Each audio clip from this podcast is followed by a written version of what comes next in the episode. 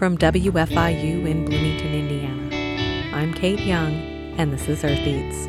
Bloomington is known in the science world. If you say Bloomington, people think fruit flies. This week on our show, it's not exactly a Halloween story, but some might find it a little bit creepy.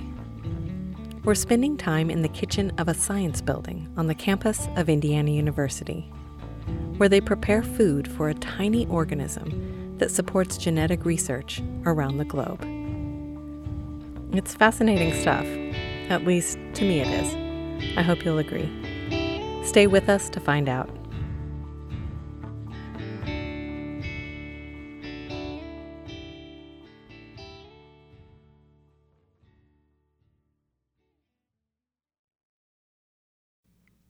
Earth Eats is produced from the campus of Indiana University in Bloomington, Indiana. We wish to acknowledge and honor the indigenous communities native to this region and recognize that Indiana University Bloomington is built on indigenous homelands and resources. We recognize the Miami, Delaware, Potawatomi, and Shawnee people as past, present, and future caretakers of this land.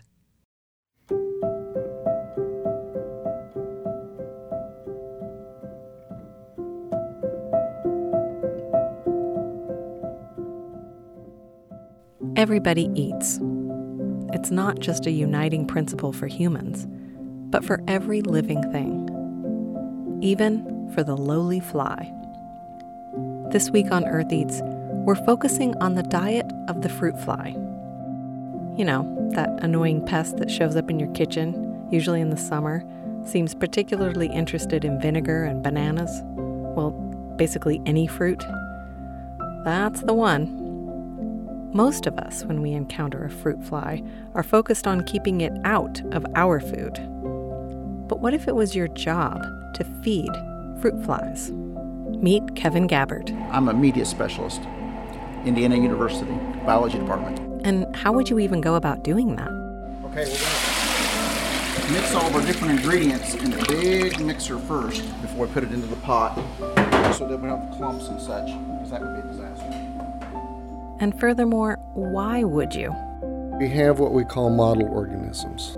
There really aren't very many organisms that are easy to work with in a lab, and fruit flies are, are one of them. These are the questions we're exploring this week in a science building on the campus of Indiana University.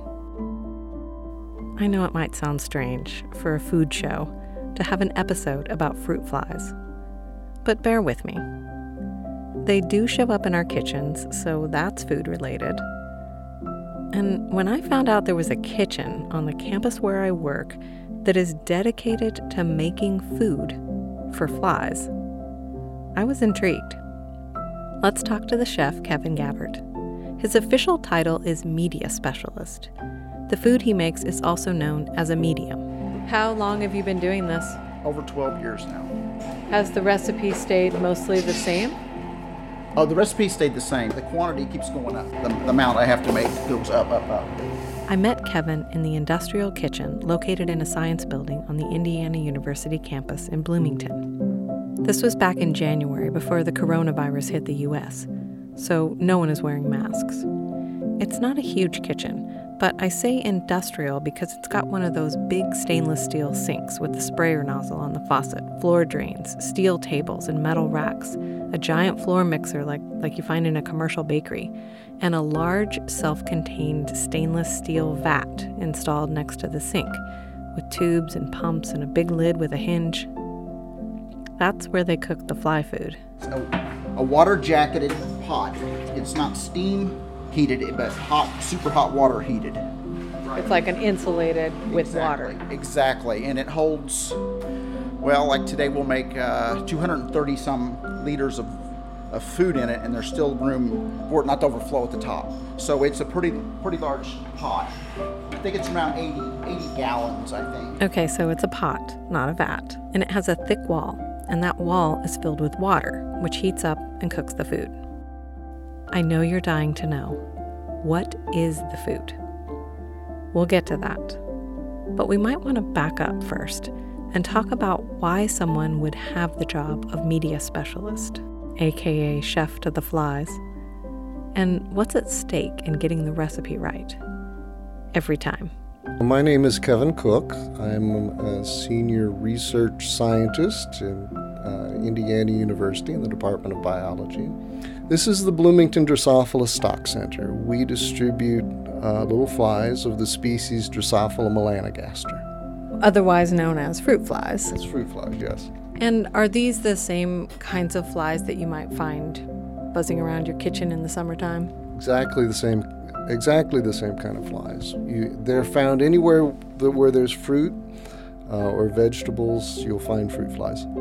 Yeah, there are two Kevins in this story and they're pretty much the two main voices you'll hear.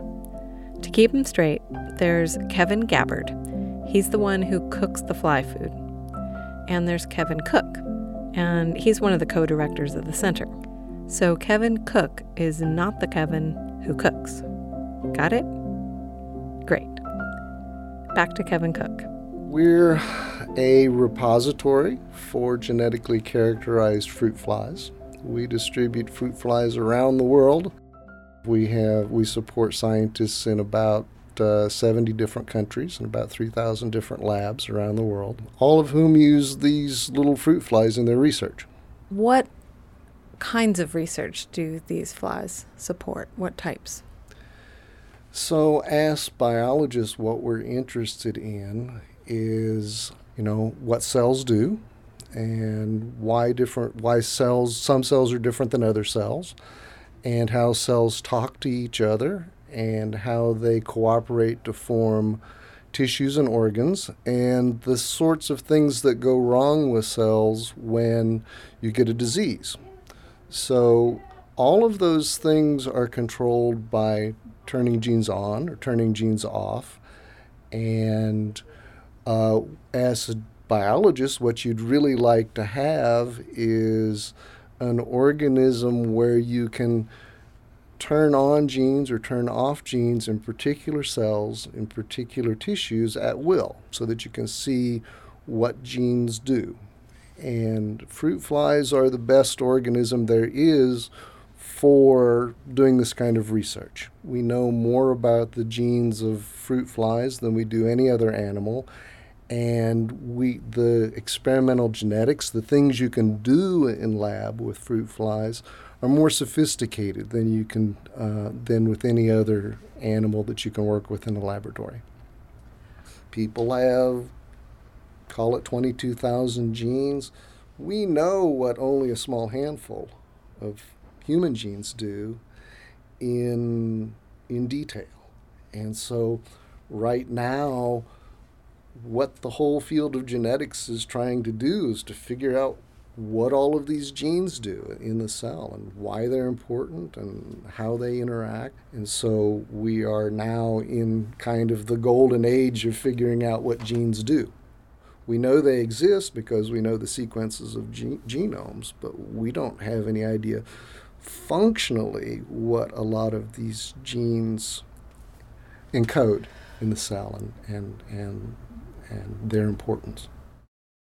I think eventually, if you really want to understand human biology and you really want to understand how humans work at the cellular level, you're going to have to figure out what all of those genes do, right?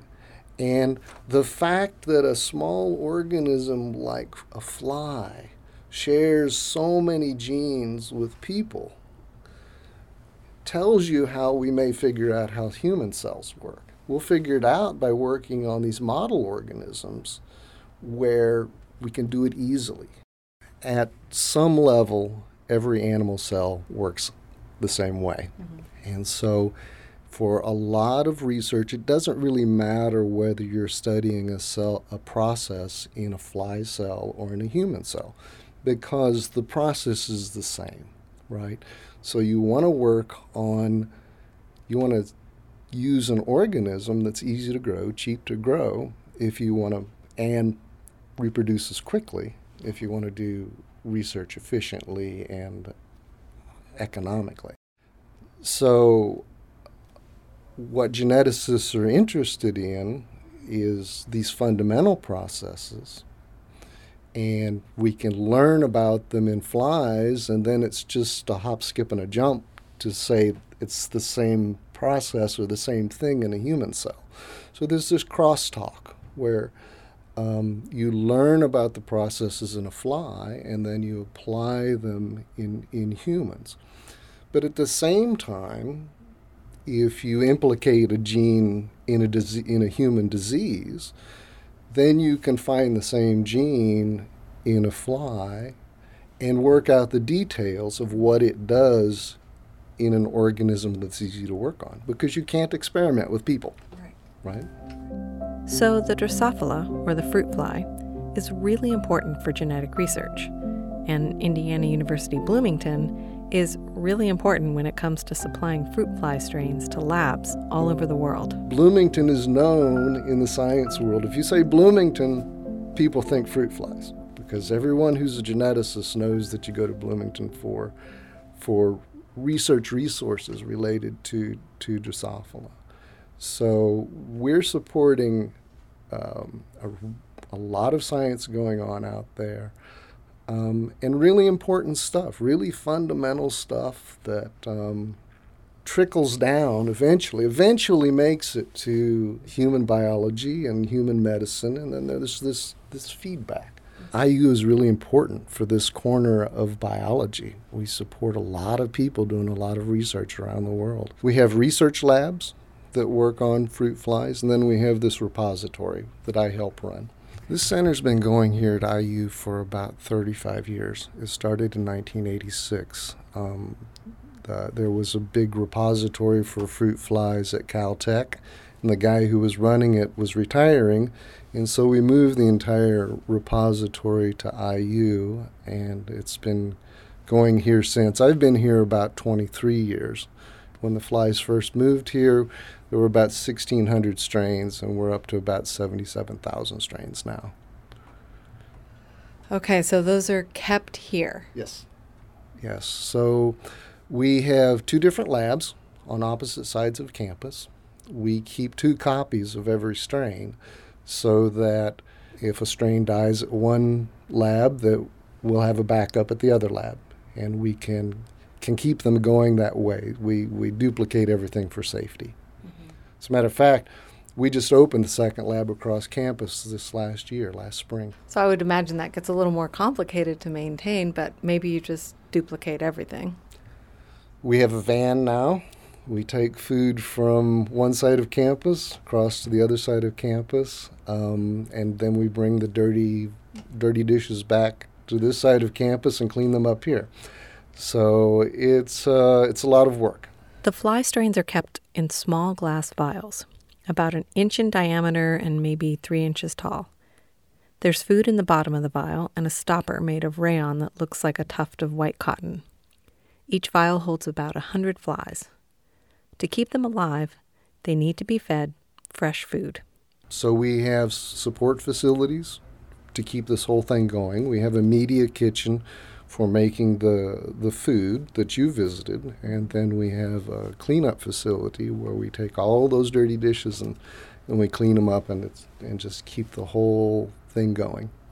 There's so many moving parts to this, Right. and so so there's a dedicated staff that this is what they do. They come in and change the vials. Right. So we have about 65 people working for us uh, feeding flies. Now that they a lot of them work part time, but that still works out to about the equivalent of 25 full time people who are putting flies on fresh food every two weeks and allowing them to grow up and keeping this going. So, you know, you've got 77,000 strains maintained in duplicate and you're feeding them every two weeks. And so it's a lot of work. It's a lot of work. We have a, we have a big staff.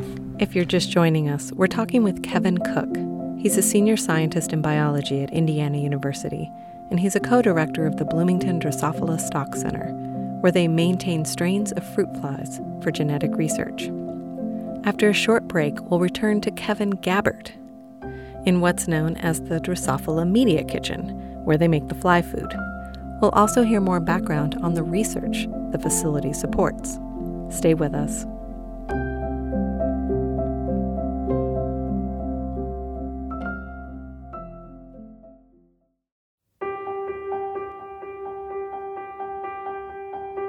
I'm Kate Young. This is Earth Eats. We're back with Kevin Gabbard in the kitchen where the fly food is made. Kevin makes a batch of food three days a week, so every other day. On the days he makes food, he gets started in the morning. So, what are your ingredients? This is soy, soy flour. And the other two, the other ingredients will be yeast. It's an inactive dry yeast for flavor. They like the flavor. And why would flavor be important? So that they'll eat it. because this is the only thing in the tube, the, the actual vial that will give them nutrition and substance while, while they're laying eggs and doing all the different things they want them to do. Use a strainer to strain everything too, so make sure nothing has lumps in it when after we. Because once uh, it goes through everything and cooks, if there's lumps and it goes through the filler that's over there that has small holes in it, any kind of a lump would clog the filler. Then, then all of a sudden you have one vial that's not filling in each tray, which would be bad. So that's the reason we do that. So, what have you got there? This is um, corn syrup. Just run of the mill light corn syrup. And that's another thing that they like is sweet. So corn syrup adds a really nice touch to the between the yeast and the soy, and then the cornmeal is where they get a lot of the nu- nutrients from. But it doesn't have a lot of the flavor, so they put the um, other different ingredients in it. You- it. When it first started, there was other ingredients in it also, but they've kind of cut it back to where just these simple ones. You know, they didn't. They learned that they didn't need. Uh, at one point, they used molasses. Well, that's expensive and it's not really needed. You know, they're not that picky. You know, so So, some of the ingredients you're weighing, and some of them you're just measuring in these kind of food grade Right. buckets. right. Yeah, everything's weighed out and, and uh, measured. So, how much corn syrup goes in a batch? Uh, in this batch, it will be. I think it's 17 liters. Now, do you have to follow all the food safety rules, or does this not have to be quite as sterile? Not, not, no. The, ans- the short answer is no, I don't have to because it's not for human consumption. We keep everything as clean as we can, you know, and everything like that. So, yes, you could eat in this kitchen, but um, we're not held to that standard.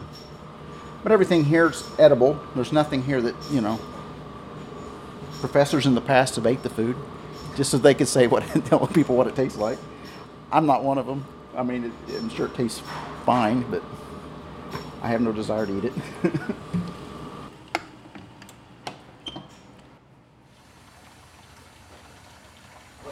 Smells like brewer's yeast. yeah, yep. I used to tease them because they used to use malt in this, and then and then this yeast, and, and people used to say, "Oh, we can always make beer down here." of course, it's inactive. The yeast is and stuff, but it was just a joke. This is propionic acid. It's a food grade preservative that keeps the food from molding. Gives it longer time, you know, a longer shelf life. Without this, it probably wouldn't last half the time that it lasts now.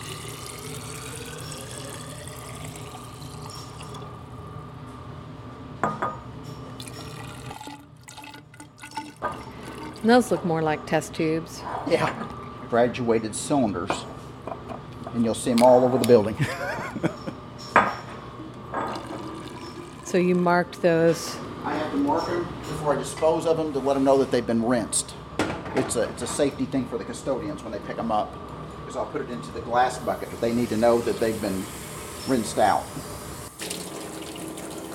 That's the only ingredient so far that doesn't smell so good. No, and this is this is an ingredient that you know if it gets on your skin, it'll burn you, and you don't want to drink it, you know, because it is a preservative. So you're basically mixing these dry ingredients thoroughly with water so that Right, and then see you'll see I run it through the strainer so there's no no lumps in it. Because when we pour it in the pot, we don't want any lumps in there. Some of them would, would probably cook out, but anything that doesn't cook out, then once again it would it would possibly clog one of the holes in the filler, and then I'm fighting that all day. sounds like that's happened before. it has, it has. Even on you know, even though you try your best, sometimes it happens. So the soy looks like a almost like a consistency of a pancake batter at this point. Right. And I'm going to weigh out the cornmeal and put them in these buckets. Probably the most ma- other than water is the major ingredient into the mix is the cornmeal. Equals out to be about just a little over 35 pounds of cornmeal a day, so that's a lot. And I'm going to put another 100 liters of water in. what we call the batcher. And what it does, it batches 100 liters of water into the pot, hot water.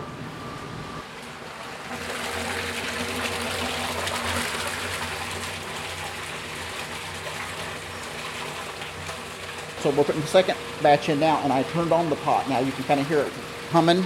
It'll it'll be humming, and that jacket's filled full of that hot water, and it's circulating through those two white pipes, insulated pipes there. It comes in and circulates through, and that's how the pot heats.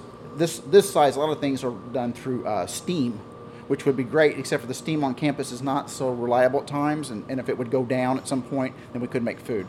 So they've got like what they've called a tankless hot water heater on the other side of this wall that heats it up hot enough to boil. So, and, and that's how we heat the food. This is an industrial grade cement stirrer, and what it does, it stirs the water. When they built this pot, it was meant to have this on it so it would stir it. It's better than grandma, you know, with the spoon in the kitchen because, you know, this is the only way we can really stir it other than get a boat paddle and so that stirs it continuously. Kevin premixes most of the dry ingredients with water before pouring them into the giant pot. He takes all necessary measures to avoid clumps. He mixes some of it in the giant mixer, scraping the sides of the mixer just like you have to do for cookie dough. Yes. This is this is agar. This is what this is the magic potion that makes it all gel. Kind of think of it as like jello. It is a gelatin. It's um, a seaweed based gelatin. See, now that's the one I th- would be worried about clumping because Right, I know it- that gels can really do that. They can. And this and this will, but as long as you get it in before it starts to get to a boiling temperature, it's it's good about mixing up. And I always check to make sure, but I've never had it to where it, it didn't mix. And you're putting it in there just with the water, so you're kind of letting it get mixed up before It- you add. Before it ever comes to a boil, it'll be completely mixed in there. And without it, it, it it'll still be runny and slushy and stuff. It won't set up right because it, because it has to set up. But just that little bit will, and, and that pot will be huge, and you'll see that how important that is to have that in there. He premixes five separate buckets of measured cornmeal with water. for the cornmeal, for the cornmeal, eight liters in each bucket for the cornmeal, and then I'll stir it so that it's mixed up. It mixes up really well. It's cornmeal, you know, so it doesn't clump too bad. I use a spoon first to stir it, and then when I go to mix it and put it in the pot, I use my hand because you can feel with your hand if there's any clumps in it.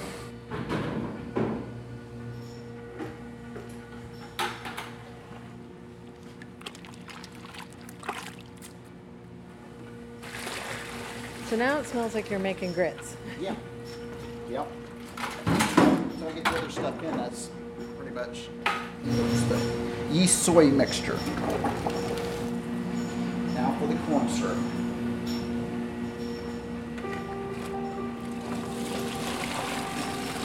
Okay, so you've got your protein with the soy, cornmeal for a starch, some yeast for flavor, some sweetness from the corn syrup, and a thickening agent. It's sounding like a somewhat recognizable porridge, you could say. By the end of the process, I asked Kevin if he could give us a quick recap of the recipe. Like today, we went through uh, 213 liters of water plus 10% because it's wintertime. In, in the wintertime, I didn't bring, didn't bring that up. In the wintertime, actually, it's 227.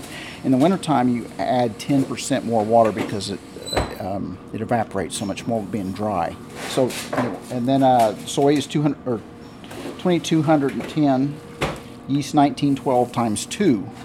So we had two buckets of that, and then you know 3230 for each bucket of five. 17 liters of what used to be Karo, it's just corn syrup now, and then, then that's my acid amount. Agar is, is different because agar uh, has different gel strengths. Every time I get an agar in, it may have a different gel strength than, than the time before.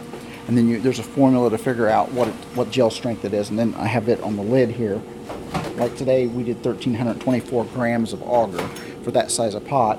But you know, it could go up or down depending on this is an 850 gel. It goes up 1100s, and, and 850 is usually on the lower end of anything I get. I haven't had anything under 800 for several years. I uh, guess it's not that straightforward. Least amount here. Well, he says you can find the recipe on the Stock Center's website. We'll link to it on ours, eartheats.org. It's always all over the place. Now there's some certain agars like that they use upstairs for media stays consistent. While the corn mush cooks, it only takes about 15 minutes, I follow the sound of clinking glass into the next room. It's a storeroom with stacks of cardboard boxes stamped with a large green fruit fly graphic carrying a product named simply Drosophila vials from a brand called Fly Stuff. There's baker's racks lined with tray upon tray of empty glass vials.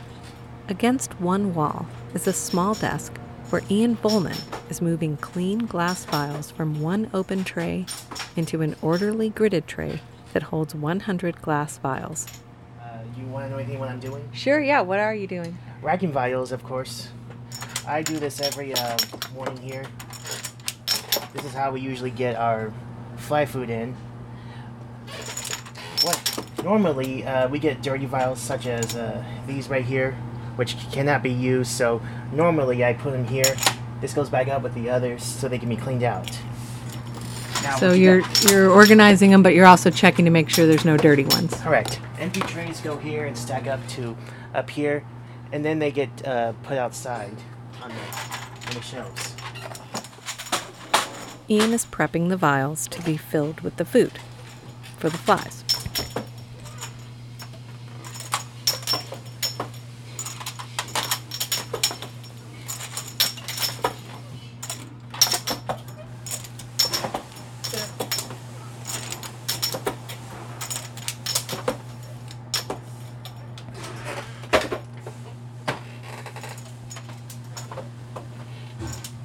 Back in the kitchen, Kevin is cleaning up, though he has been cleaning up as he goes throughout the whole process. You can see I don't use any soap or anything on these buckets or any of this because soap kills the, the flies. So if something would happen, it wouldn't get rinsed well enough, it would kill them. So I guess they have to be careful with how they clean the vials too. Yes, yes. They use a industrial dishwashing detergent on those. And then there's also an anti-spotting agent they also use, but both of those things are okay, you know, for the flies. It won't kill them. It's actual soap soap. Uh, what it does, it, it um, keeps them from breathing. Yeah. It's, it basically suffocates them, the soap will. That's why when you see traps, a lot of times it's vinegar with a little bit of soap in it. Yeah, I was just thinking that. That's, so that's the reason we, we stay away from it down here.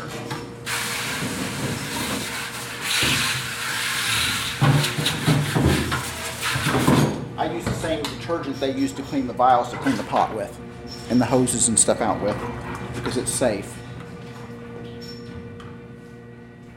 Once the kettle of corn mush is cooked and ready for the filler, Kevin sets up the machine. So this is called a Droso-Filler? Yes, and this is what they call a max. And what the max does, you push a button and through uh, air compression, it moves the plate for me. Used to before they, they started making this, you had to do it all by hand with a big handle, and every, you would do every one of them, every single tray by by moving the lever back and forth. Now you just push a button and it kind of takes a little bit off your the wear and tear on your arm all day long. Well, not all day long, but while you're doing it.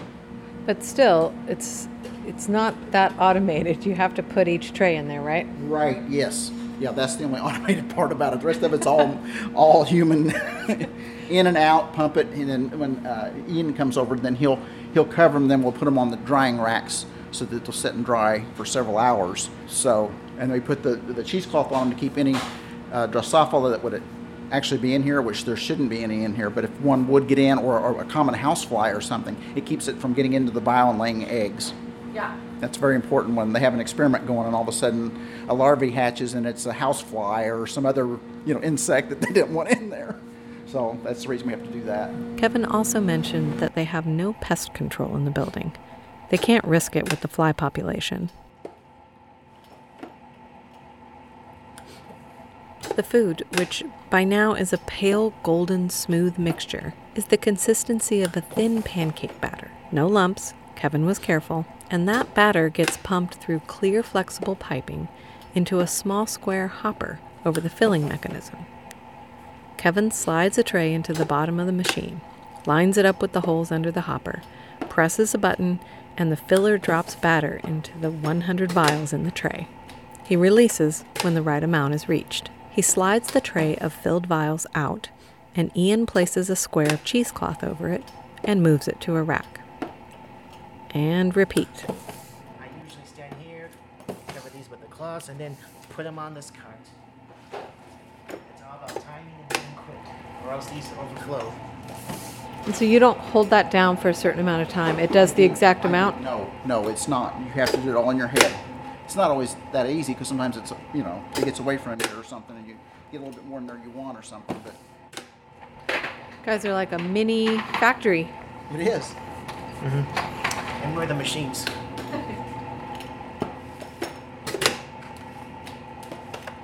It's such a small amount that goes in each vial too. Yeah. I expected them to be filled up. I don't know. No, no.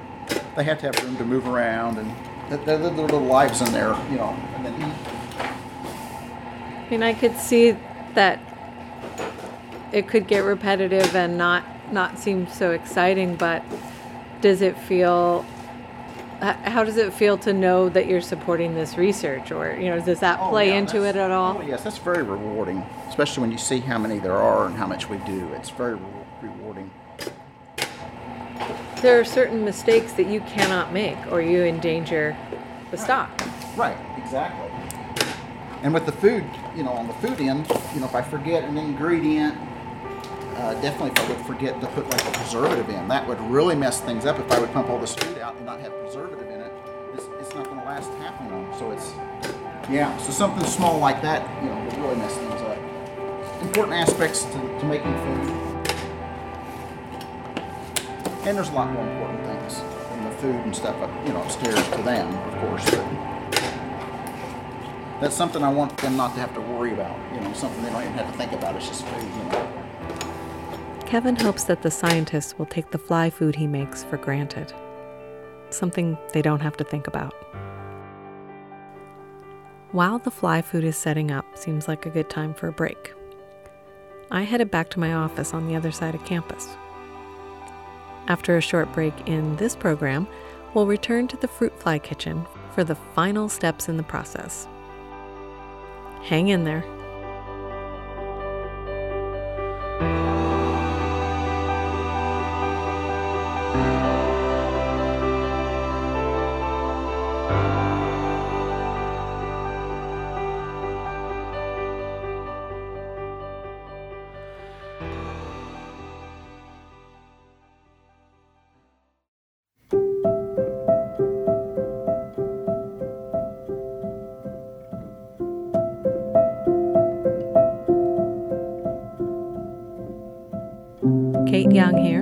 Is Earth Eats, and we're spending this hour in an unusual type of kitchen. This one is for science.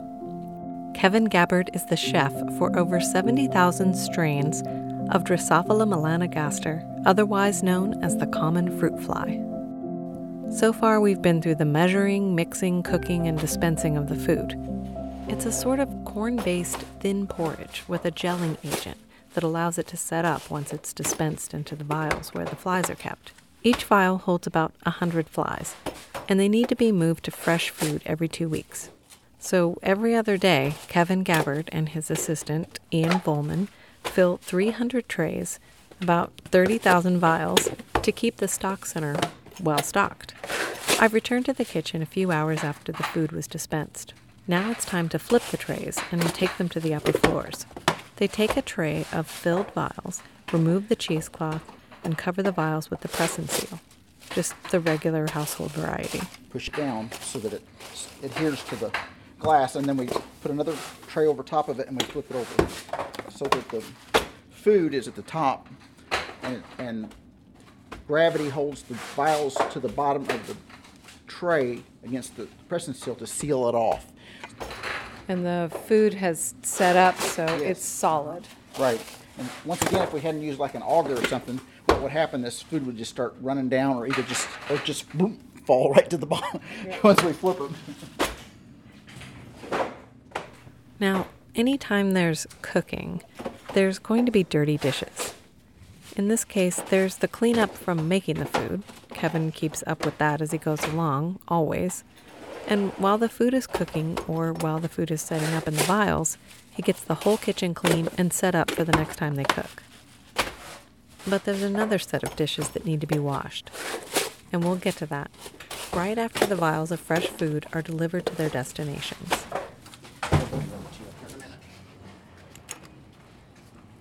Kevin let me follow him on the delivery. The vials go upstairs. Some of them go into labs where scientists are doing research. The lab I peeked into has a long counter with three scientists peering into microscopes. They're surrounded by small collections of vials filled with flies, hungry for fresh food, no doubt. The biologists will move the flies they're working with into the vials with the new food. I'm doing a radio story. I see. Just following him up here for delivery. Okay. Sure. Just that their final destination. Happy customers. Thank you. Sorry to intrude. Oh, no problem. But most of the vials go to the walk in cooler, where they'll be retrieved as needed by the flippers, also known as stock keepers.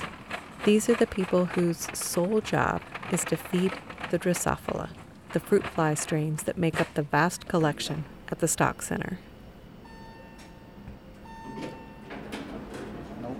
You know, they can only have so many in here. Well, since they split it between that and mesh, it's not as bad. But used to uh-huh. when they were all here, you know, then they split half of them. They're over there, so it's not so bad. But when they were all here, you could only get so many people to come in in the daytime. There was not room to sit down and flip.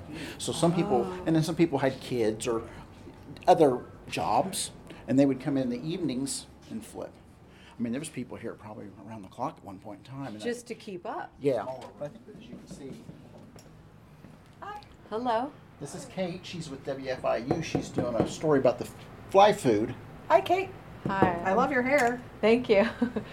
it's a it's a food show, but I thought it was interesting that you guys are feeding the flies all day.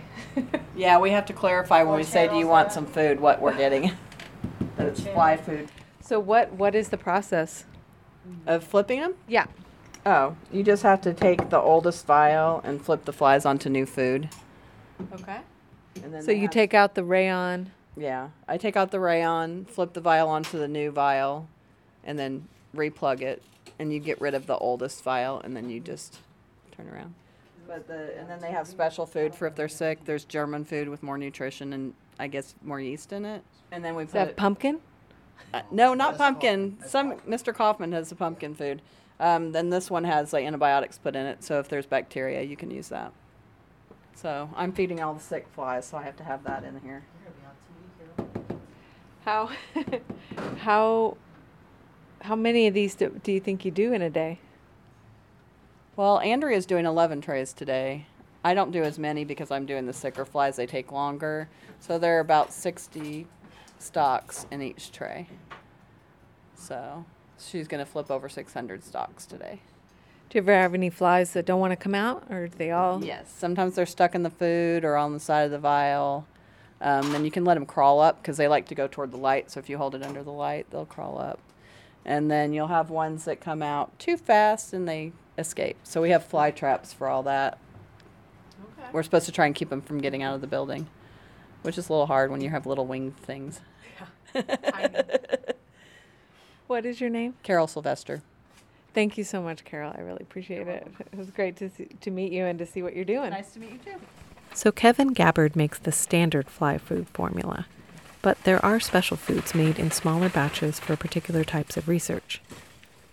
I had heard about the food made with pumpkin. In fact, it was what got me interested in this story in the first place. The Drosophila stocks, with the expansive list of individual strains, are used in research here on campus. They're also available for the larger scientific community, and they're shipped all over the world. They use plastic vials for shipping. Kevin Gabbard explains that this is to ensure that they don't break in transit. But the fly strains in the Bloomington Drosophila Stock Center are maintained in glass vials. They're reusable, eco friendly, and more economical than plastic. But that means dishwashing. A lot of dishwashing. Ian took me to the dishwashing room for a tour. First of all, this is where other trays go that Kevin usually brings up. Here is where some of the other fly food is with with flies in them. This cart is for when we need to take them inside. Now this is where we now we go inside. Okay, here we go. Okay, guys. All right. Ah, here he is. Hi. May I present uh, Bandit? Best, Bandit. best guy I know here. Nice to meet I you. present Try to be. this fine I'm lady is our is our interviewer for today. Yes. How you doing? Nice to meet you. Nice to meet you. He showed me the autoclave room. which goes up to extreme heat levels for a certain amount of time. To sterilize? Yes. Okay. Then we take them out to pick out the cotton over here. Then we spray them out over here to get the gunk out. And then adding soap and then fill up to soak overnight. Uh, then we brush them out. Oh, after that's done, we put them in the washers. They go for a certain amount of time. After that's done, we put them in the dryers to let them dry off for a certain amount of time. Then that's done, we rack them, and then it goes back down, which is a simple cyc- cycle, And then you rack them into those trays. of course. So I guess that is So there's three dryers. yes. All right. Yeah, I'm doing a radio Any wish- story, any wish to add, Bennett? Okay. mostly about the food. Oh, really? Yeah, Cool. yeah. I just think it's interesting that there's a whole operation to feed the flies. Oh man, uh, especially to think that it like employs like several people, like full-time benefits, everything, all for the sake of research for flies Yeah. for Drosophila. So it's and it's crazy to think it's like they're doing research, and while we're like the kind of lesser knowns that help, you know, Ian's assistant, TJ and Eric, everything just goes to help research. It's, it is kind of remarkable to think about. Yeah, yeah, All an right. important responsibility for us. yeah. Well, thank you. I appreciate the tour and uh, yeah. It is truly amazing to have this crew working to maintain this valuable resource for the scientific community. Let's return to my conversation with Kevin Cook, co director of the Bloomington Drosophila Stock Center, who we spoke with earlier. After hearing about the special treatment the sick flies were getting from Carol Sylvester, I had a question for Dr. Cook. How would you be able to tell if one was not doing well? Well, you're you're you're really looking at an ecosystem, right? You have a population of, of flies in a vial, and the the little larvae are eating the food, and you're judging the health of the culture by how many flies are in the culture, how many eggs they're laying, how many larvae are in the food, um, and just the, generally how robustly the the population's growing. Okay. That makes sense to me. I, I'm a beekeeper, and that's definitely the way. You're not looking at an individual bee to see how they're doing. You're looking at what's happening, how many eggs are getting laid, how quickly, like, yeah. Kevin Cook thought it might be helpful to go over the life cycle of a fly. So, the way the cultures work is that females will lay eggs on the surface of the food, and in about 24 hours, um, the egg will develop from a single cell to uh, a little larva that has all of its organ systems, its brain, everything necessary for crawling around and eating. It'll hatch from that egg and will start eating the food and uh, will will grow so that it goes from about the smallest thing you can see with your naked eye to a larvae a larva that's about the size of a small grain of rice over about four days. So an in- incredible increase in, in volume and size. And after the end of after about five days, the larva will crawl up on the side of that glass vial, and its outside, its skin will harden to make the outside of the pupal case, the chrysalis, if you will. And that fly will metamorphose inside that uh, pupal case over the next five days.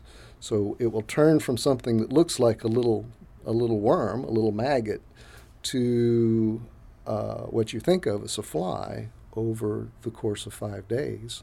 Then it'll it'll eclose. It will come out of that pupal case, crawl out, expand its wings, and it's an adult. Uh, within about eight to ten hours after it crawls out of the pupal case, it's there. It's ready to mate and start the whole process over again. This is A why- few hours, you said? yeah, about a adolescence lasts about eight hours in a fruit fly, and so This is why they're really good to use in lab because these guys are built for speed. They really develop fast. If you think about how long it takes most animals to to grow, you know, 10 days is really fast and you're talking about uh, not only development, but you're talking about you know de- development plus metamorphosis over over that 10 day span. So I can see why that would be so useful to do kind of multi generational. You can do multi generational in a month. Right. Right. We can get we can get a generation every two weeks if you really push it. I asked him for an example of well known research that fruit fly experimentation has supported. Well, going back historically, all of the uh, details about how inheritance works were worked out in fruit flies. So if you understand that genes are on chromosomes, that was figured out in fruit flies. If you understand that things like x-rays cause mutations and that mutations cause abnormal traits, all of that was figured out in fruit flies in the in the first place. Um, that's historically, you know, in more recent times, the understanding about how how genes contribute to development and all of those biochemical and signaling pathways inside the cell that are necessary for for development from an egg to to an adult a lot of those details were worked out in fruit flies. The, there was a Nobel Prize recently for figuring out circadian rhythms. You know, when you wake up, when you go to sleep, all of that was worked out in fruit flies. Uh, the recent Nobel Prize was for how immunity works on a, at the level of individual cells, and a lot of that information was, was worked out in fruit flies. And so you've got a huge long history of really important uh, discoveries having been made in fruit flies. And, you know, the, the principles were worked out first in this humble little organism and then taken and uh, added to and explored in in mammals and eventually in in people. So we're fruit flies are where it starts, and and it, it uh, gets built on from that point on. Nobel prizes, our understanding of human development. Big stuff from a little fly. At any one time, we're growing about 308,000 vials of flies between our two facilities. And if you figure there's about 100 flies per vial, we have about uh, 31 million flies on the Bloomington campus at any one time. They're not all in this building, but half of them. Half in this building. well, as we were sitting here talking, I did notice there was one buzzing around. There aren't very many escapees considering how many flies we have have around. Stock keepers do a really good job of, of maintaining the cultures in a pure state and not letting those escapees get into other vials, and astoundingly low con- considering how many strains we have growing.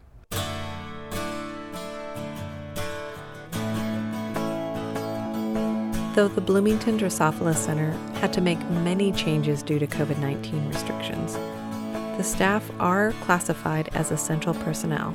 Kevin Gabbard and the stock keepers and dishwashers have continued to maintain the flies at the stock center.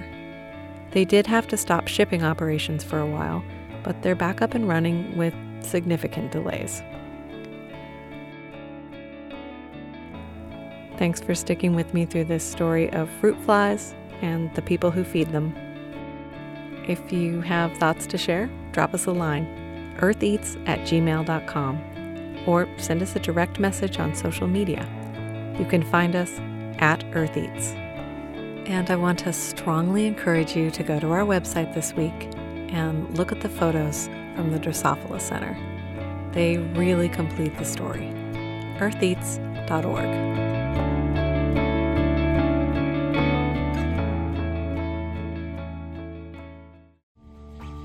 That's it for our show this week. Take care. The Earth Eats team includes Eoban Binder, Mark Chilla, Abraham Hill, Josephine McRobbie, the IU Food Institute, Harvest Public Media, and me, Renee Reed. Special thanks this week to Kevin Gabbard, Kevin Cook, Ian Volman, Carol Sylvester, and everyone at the Bloomington Drosophila Stock Center. Our theme music is composed by Aaron Toby and performed by Aaron and Matt Toby. Additional music on the show comes to us from the artists at Universal Productions Music. Earth Eats is produced and edited by Kate Young, and our executive producer is John Bailey.